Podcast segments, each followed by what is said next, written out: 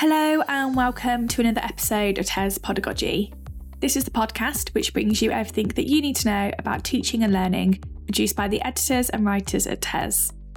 We interview leading academics, start debates about pedagogy, and take deep dives into some of the big issues facing classroom practitioners today. This season will bring you a wealth of new guests who will all shine a light on their research and how it translates into the classroom. We will also dig into our archive to bring you the best episodes from past seasons. These have been chosen because they continue to have relevance for teachers today. I'm Kate Parker, a features writer at TES, and this week we're revisiting an episode from 2019 in which TES editor Jon Severs discussed the research behind peer learning with Patrick Leman, a Dean and Professor of Psychology at the Institute of Psychiatry, Psychology and Neuroscience at King's College London, and Dr. Harriet Tenenbaum, a reader in developmental psychology at the University of Surrey. Now, in every classroom, at one point or another throughout the school year, peer learning will occur. This may happen naturally in a conversation between two or three students, or teachers may formalise peer learning and dedicate chunks of time to it. However, peer learning occurs in your classroom will depend on how effective you, as a teacher, believe it to be in the learning process. Leman and Tenenbaum have a lot to say on this, and at the time of recording, they had recently completed a big meta analysis of peer learning to really dig down into whether or not teachers should make use of it in the classroom. To begin with, they discussed the definition of peer learning and some of the misconceptions which exist around it. So peer learning is is is has become, I guess, a, a, contentious topic in, in some courses of the teaching profession, where people have deemed it uh, an inefficient way of, of conveying knowledge in a classroom or, or a way of even promoting uh, disruption in terms of, of behavior. Do you think that is reflected in any of the research that you guys have looked at, or is, is are these issues more a um, perception of teachers around peer peer learning, or perhaps peer learning done badly? So I think I think I'd say a couple of things first. That, that uh, yes, I think it is a, a, a misperception or a misunderstanding of, of, peer learning. I'd also say that I suspect that that uh, whilst some teachers might be of that view, my experience in classrooms and at schools is that there's quite a wide recognition of the benefits of peer learning. Um, perhaps some of the concerns about it to do with behaviour and to do with being disruptive um, are examples where we know in any classroom the situations can be complex and messy, and young people, children can can often interact in uh, unexpected and sometimes unhelpful ways. I think our view is that, of course, that happens, but that can happen in the more formal chalk and talk teaching environment just as much as it can happen in a peer learning environment where there's more active hands on conversation. And if that's managed well and if the objectives and the processes are right, then what our research shows without question is that that is incredibly beneficial for learning. Mm. I guess uh, the, the beauty of research is that you have to define define what you're dealing with, and it may be as well that the, the, the definition of peer learning among some critics of it may not be the same as the the one widely understood by other teachers and in the research. So, so how do you or how do researchers typically define peer learning? So, in our research, what we've said is that peer learning is any time two or chil- two or more children come together to discuss a task or compute maths problems together or engage in any learning activity in our particular research, we actually um, didn't look at when children had been trained to be peer tutors, for example. So, in some of the literature, what happens is children are pre trained how to do this. Um, in ours, we wanted to look at spontaneous conversations because we felt that was more practical for teachers. Mm-hmm. So we only looked at when children received no training, were given instructions to work together. And that's how we defined it. So simple, simple interactions lasting anywhere from two minutes to repeated sessions over weeks lasting of a couple hours. So this is where a teacher might say, uh, deliver some some knowledge or deliver some analysis and say, can you turn to your partner or can you turn to, to the table you're sat with and discuss uh, X, Y, or Z uh, for the next five minutes. That sort of peer experience we're, we're, we're defining here. Yes, extremely spontaneous examples might be things like, you know, you have these multiplication problems, do them together, but also explain why something as simple as that. So we, we wanted to have as, as broad a definition as possible while still making sure that we could draw robust conclusions from the research because every single interaction, whether it's at school or anywhere else, is different and unique and will have different characteristics. But it's such a common feature of everyday life at school and elsewhere that we wanted to capture that spontaneity, but be able to pin down what it was about that interaction uh, and, and peer collaboration that could lead to learning gains. So should we should we separate peer tutoring from peer learning, or is peer tutoring part of peer learning? It is, but in our review, we looked at it separately because someone else had already looked at a review of peer tutoring, mm-hmm. and actually they're about equally effective. So, okay. so you can train the children. There's nothing wrong with it, but it doesn't seem to be any more effective. So, um, peer, and I guess in peer tutoring, you're more likely to have uh, a mixed ability pairing or a mixed yes. ability group, whereas in peer learning, I guess there's no there's no set parameters of what that peer makeup should be.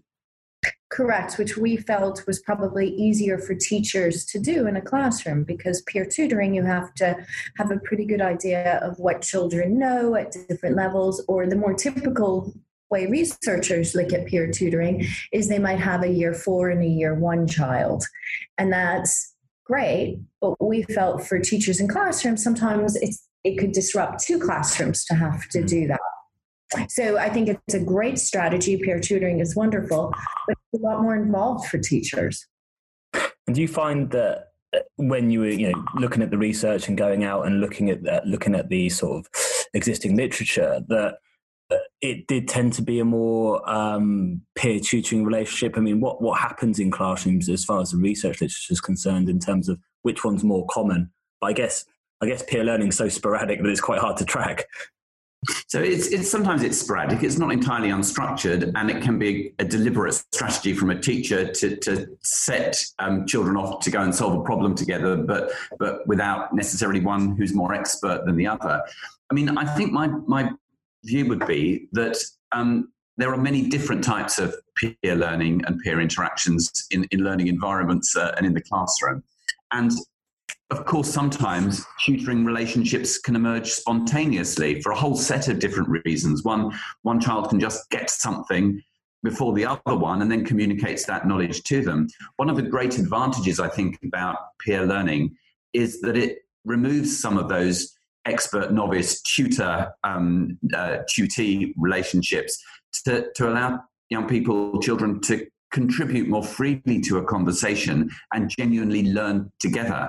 So some of those barriers of, of uh, difference, authority, and all those other expectations, which are quite often there in, say, adult-child interaction, they're, they're not there. There's, there's less of those to overcome to make learning the focus of the interaction in, in peer learning.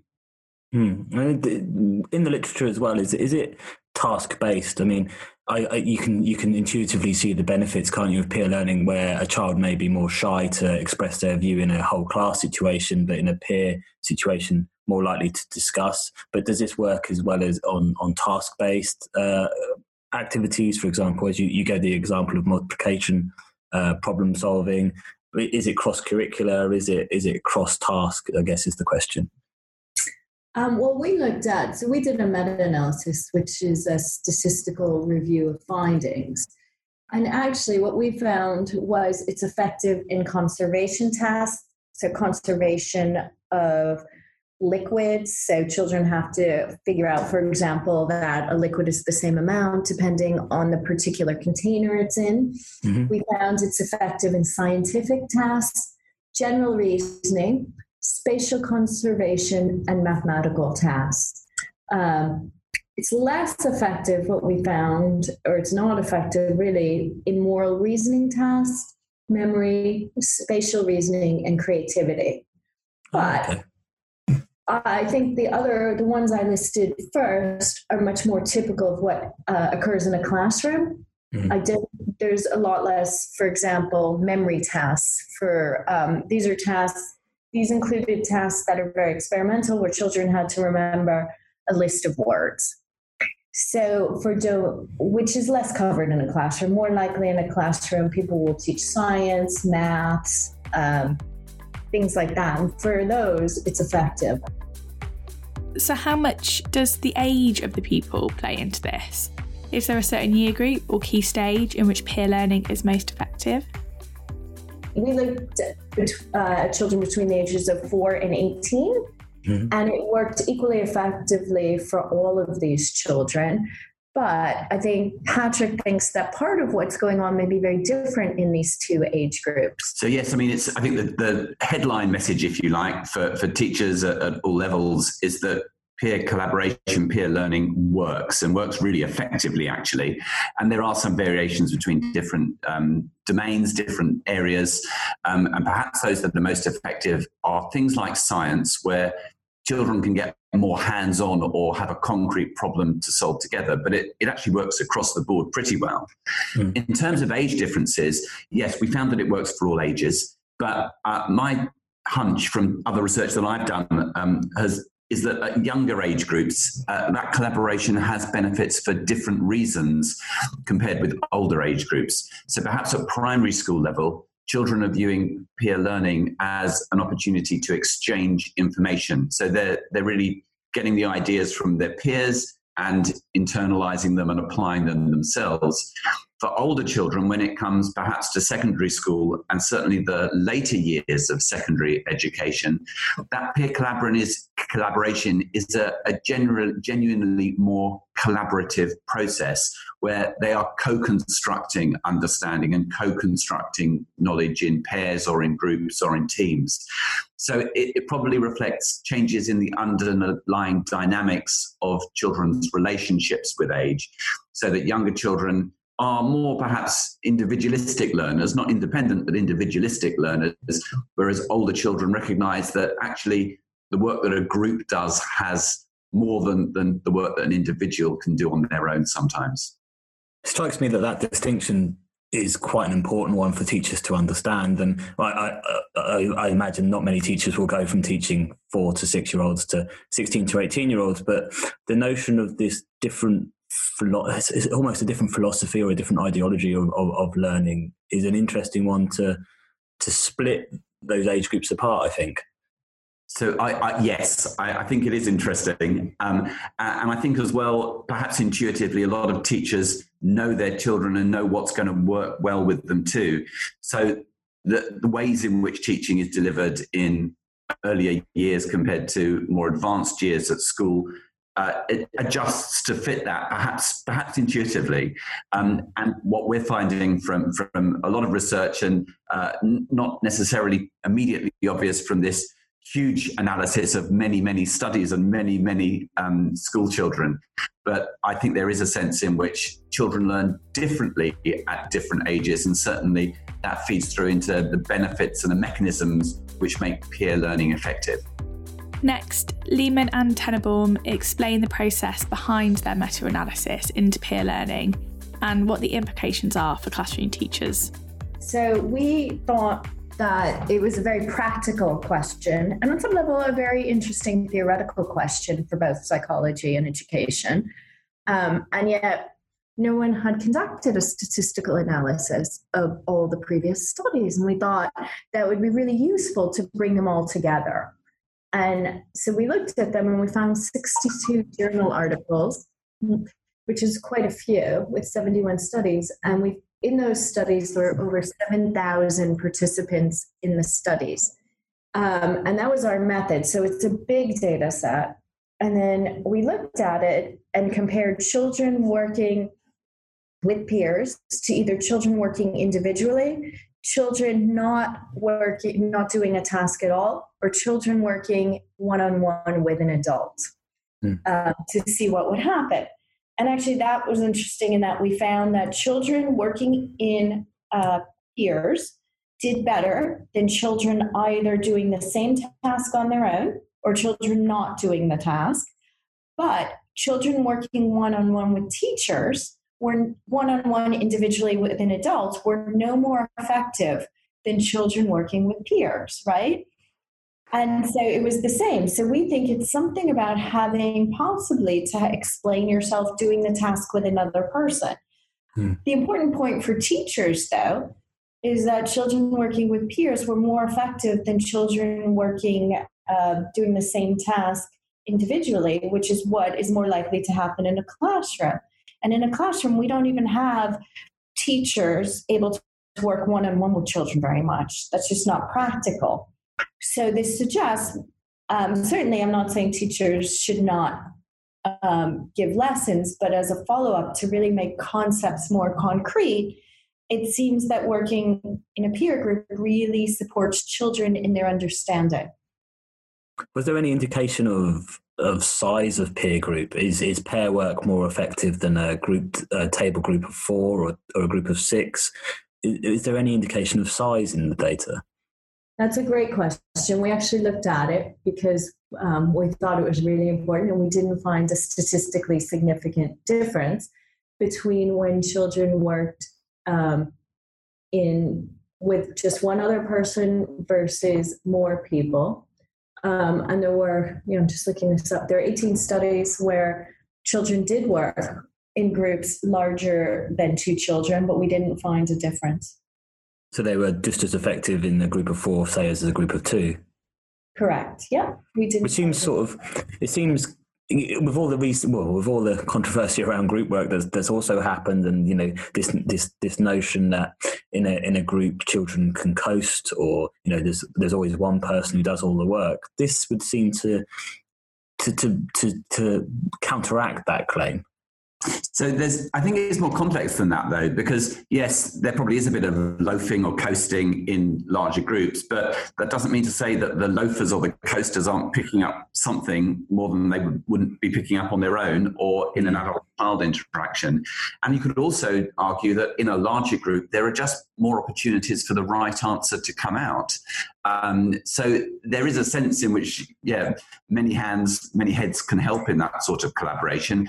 And without doubt, when we as adults have one to one conversations with people, they can go deeper and you have less concern about the social dynamics sometimes than you do perhaps in a larger group where there's a different kind of social task to manage in, in that interaction.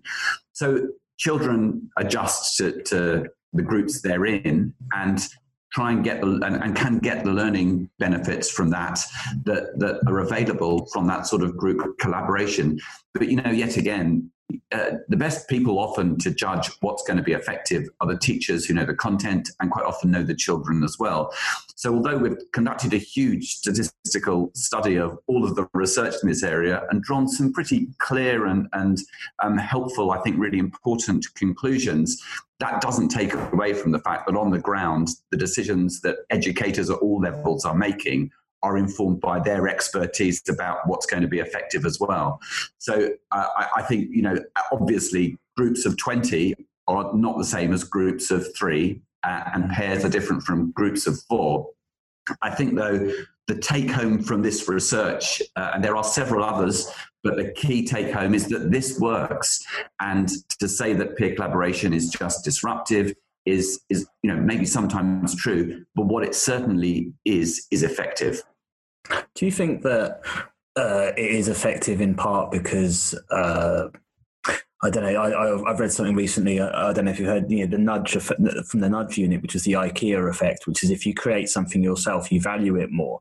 Is there a nature? Is there something about that in, in, in pair and group work where creating the, the knowledge or, or, coming across or discovering the knowledge yourself or, or, or as you say co-constructing it in a group is is more valuable to a child than it being imparted by a teacher? So i, I think there's something in that for sure. Um, it, it, depends on what you're constructing and what you're learning but it, understanding something, that kind of aha moment that you get sometimes when you're appreciating something and taking in and recognizing its significance, it gives you a sort of ownership and makes you feel that, yes, that knowledge is valued in a different way from perhaps if you're just parroting or rote learning something to repeat it for a test. So, from an educational perspective, I think peer learning has um, perhaps arguably a bit more soul to it than the kind of straightforward internalization of stuff from a, a whiteboard. Mm. And you mentioned so your your your your one of your take homes from from the research was that was that this works and that teachers can you know should, should, should trust the process. What were the other the, the sort of major take homes you had from the research? Um, one thing that we found, a lot of these, I should point out, are experimental tasks. Sometimes they're not conducted in the classroom, sometimes they are. A lot of our studies aren't. But one thing that really made a difference were the instructions for children. So when children were instructed to either come to consensus or if you disagree, make sure that you other understand the other person's perspective, the peer learning was um, more effective. In fact, um, looking at the statistics, this was a huge difference. So that when they were just told you have to either agree with the person or understand why they disagree. And part of that, I think, maybe that in those situations, it's more difficult to coast or social loaf because you're trying to understand the other person and their perspective and why they think the way they do. And if you come to an agreement with children, oftentimes they won't just agree, they'll argue it. Whereas sometimes, if the instructions are just worked together, a child might be more likely to not be engaged. It's interesting because in the um, in the group work research, the the the they're quite clear that you know if you have a group of six, for example, you have to teach the children how to be in a group. You have to give each child a role and, and there's a list of instructions that are this is how we make group work effective and teachers respond often well you know if i had time to do all of that preparation work then maybe but you know i just don't in the curriculum. Whereas what you're saying about peer work which which, which obviously seems quite slightly different especially if it's in pairs that sort of instructional phase may not be required. It may just be a, a matter of task design I think I think the instruction in that respect is relatively simple, which is making children aware that there are productive and unproductive types of conversation and conflict. I mean, you can disagree, but if you're trying to solve a problem together and disagreeing on the facts of the matter, that's different from just having a disagreement because you don't like each other and you're never going to talk to each other properly. So I think in gender, in that sense, there's there is a shared objective here, which is to understand something. That's really important. But to prescri- so much prescription in terms of how to organize an interaction. I mean, I, I, almost all children I have met will try either to subvert that or ignore it in some way because they have their own relationships with their peers too, of course. Mm. Um, so, you know, I, I think, um, of course, teachers need to give a frame and instructions so that this is a meaningful task focused on a set of learning outcomes. But you know, most kids are motivated to learn and are inspired if the material and the tasks are of interest to them. And we have to trust young people, even children, to get on with some of that and do some of that work effectively because they can. So, what does research tell us about success as a result of peer learning? Does it, for example, bring about benefits for academic success, social success, and things like soft skills? In our study, we only looked at knowledge accumulation. Um, we suspect it does have benefits for other areas, but we don't really want to argue beyond the data we have.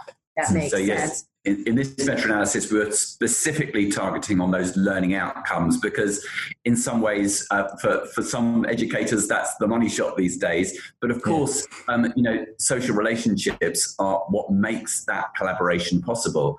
So I've done some research on how that feeds into gender relationships and race relationships and other social relationships eh, amongst peer groups across a class and across a school. And certainly that suggests that there are huge benefits in terms of peers' social relationships with one another of collaborative learning alongside the learning benefits which we've demonstrated in this study that we're talking about today. Do you think that could have a, a knock on effect? I mean, just looking at social media now and, and the way that that teens are are sort of cultured to be in terms of my view matters. I'm putting my view out there, and there seems to be a lot of um, a lot of directing views out, and not a lot of assimilation of ideas in.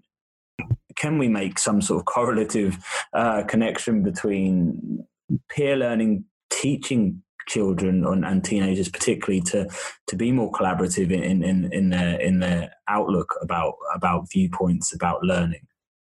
I mean, I think that's really interesting because I'm thinking of uh, in this meta-analysis, for example, we have lots of people, a few people who really teach uh, young people how to listen to the other person's perspective. So Deanna Kuhn's work, for example, really teaches young people, and they are adolescents, how to work with someone else.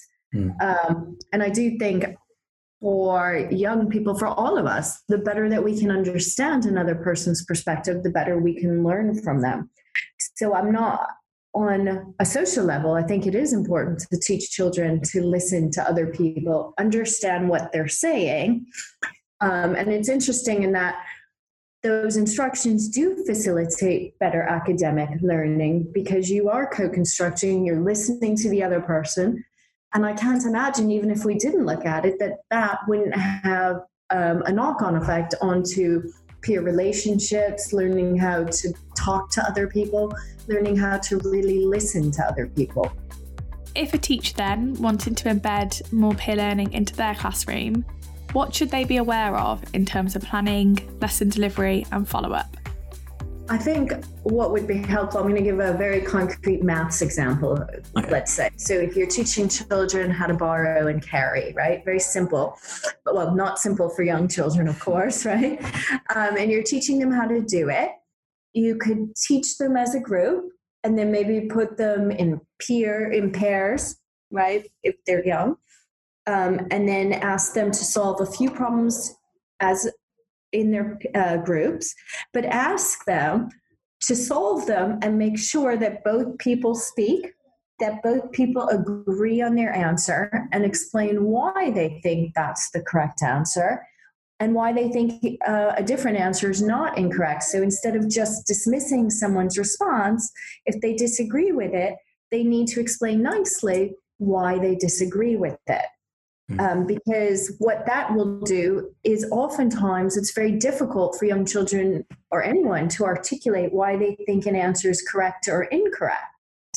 And so there's something about um, articulating these answers. And also, there's some work uh, from other areas of psychology suggesting that when you explain something, you understand it better explanations really seem to help people understand. And so by coming to consensus, I need to explain to you why I disagree with you or why I agree with you. Um, so very simple instructions. It wouldn't take more than two minutes to explain this to young children. And then possibly when they're working with each other, go around the classroom and just make sure that they are explaining things to each other, that both children are engaging. And if they're not, you could always say, Oh, well, why do you think that? To get a quieter child to possibly um, explain what they're thinking. And then at the end, maybe come together in the larger group and have different groups explain why, what answer they came to and why. Hmm. And do you, is there time limits on that? I mean, are we talking about a quick five minute task or a 20 minute yeah. task? Is there, is there any prescription there, I guess, from the research? No, I mean, there isn't. We didn't look at that. But I mean, just I think for younger children, shorter, most so in the research literature, not surprisingly, with the younger children, the task time tended to be shorter. Mm-hmm. Um, and I think that's part of peer learning. I mean, we don't, we didn't look at it. It's because it's a feature of the literature we looked at that with the younger children, the conversations were shorter. Um, and it seems to make sense because with younger children, your tasks are much more concrete. So it doesn't really make sense to have them uh, do these math problems from, for two hours, right? So maybe five minutes is good for young children, where some of the older children would do uh, scientific reasoning tasks such as evolutionary theory, which can't be completed in five minutes and may require 20 minutes together or longer. And that monitoring process you, you talked about, I guess it's more uh, uh, probably more important for the older groups where the time periods are longer. But do you think that that process you, you shouldn't be tempted to uh, try and dictate those conversations or, or or steer them in a certain direction? Do you have to maintain the the organic process that's happening while ensuring behavior, on task behavior, that, that, that sort of thing is going on? So I, my view is yes. And what we've done in this meta analysis is brought together a, a, a list of what definitively works. But I think would both want to say that, of course, the experts in the classroom in applying that information are teachers who know their children, know the environment, know the tasks, know the curriculum, uh, and know what's going to work best together. So I'm, I'm slightly hesitant about being teachers um, not being interventionist at all in terms of facilitating a conversation. But I, I myself can recognize that sometimes teachers want to intervene to almost prove and demonstrate how much value they're adding. And actually, sometimes the answer for a teacher is to make sure the conversation's progressing and that children are making mistakes and saying things that are wrong in that conversation, but learning how to challenge one another, learning how to question their peers, and in that sense, understand for themselves. So perhaps one gentle bit of prescription is don't worry too much if the noise levels are rising a bit. Just make sure that they're focused on the task and being nice to each other because learning will happen. And, uh, you know, that's something that's important to remember about our meta analysis and the whole area of group peer learning. I guess uh, I guess the final question is, uh, as as researchers and as as as two people who you know, teach students at a university level, I imagine, as well as doing the research, it does the ideological nature of education and, and, the multiple views of, of what education is for. I mean, we've talked about the cultural effect of peer learning. Does that, does that get in the way of how an individual teacher will interpret peer learning and, and whether or not they will you know, listen to, to your guys' great research and say, well, it may say that peer learning is great, but I, I don't I don't agree. I mean, how do you see that ideological nature of, of teaching? Do you find it improves the profession, or do you do you find it holds it back? So I, I am going to get on the soapbox in just a second. Uh, I think that it's great to have theoretical uh, discussions about approaches to teaching and to be reflective and critical about that. I think the, the greatest danger, um, actually across education, and perhaps one of the things that acts against peer learning, is the drive uh, and the perception of education as merely achieving results and merely achieving certain specific learning outcomes. Because what peer learning does, and there is increasingly little space in the classroom for this, is it encourages children, young people to acquire knowledge for the sake of acquiring knowledge and to understand for themselves and to motivate themselves. So um, I think ideologies aside, there are more pernicious effects in the education system that push against effective learning in the long term. That's my soapbox bit done. I'll pass on to Harriet, who will probably give a more moderate response than that. no, I mean, I think I also think that teachers are the experts who will have more knowledge about which children to put together. So, teacher and which groups they'll need to even um, intervene with to keep the group moving. So, teachers will have lots of knowledge about all their children in their classroom. So, actually, I think the teachers in this case are the best people to facilitate peer learning because they know their children. They know the students and that they know their pupils. Thank you so much for listening to this episode of TES Pedagogy. Please join us again next week.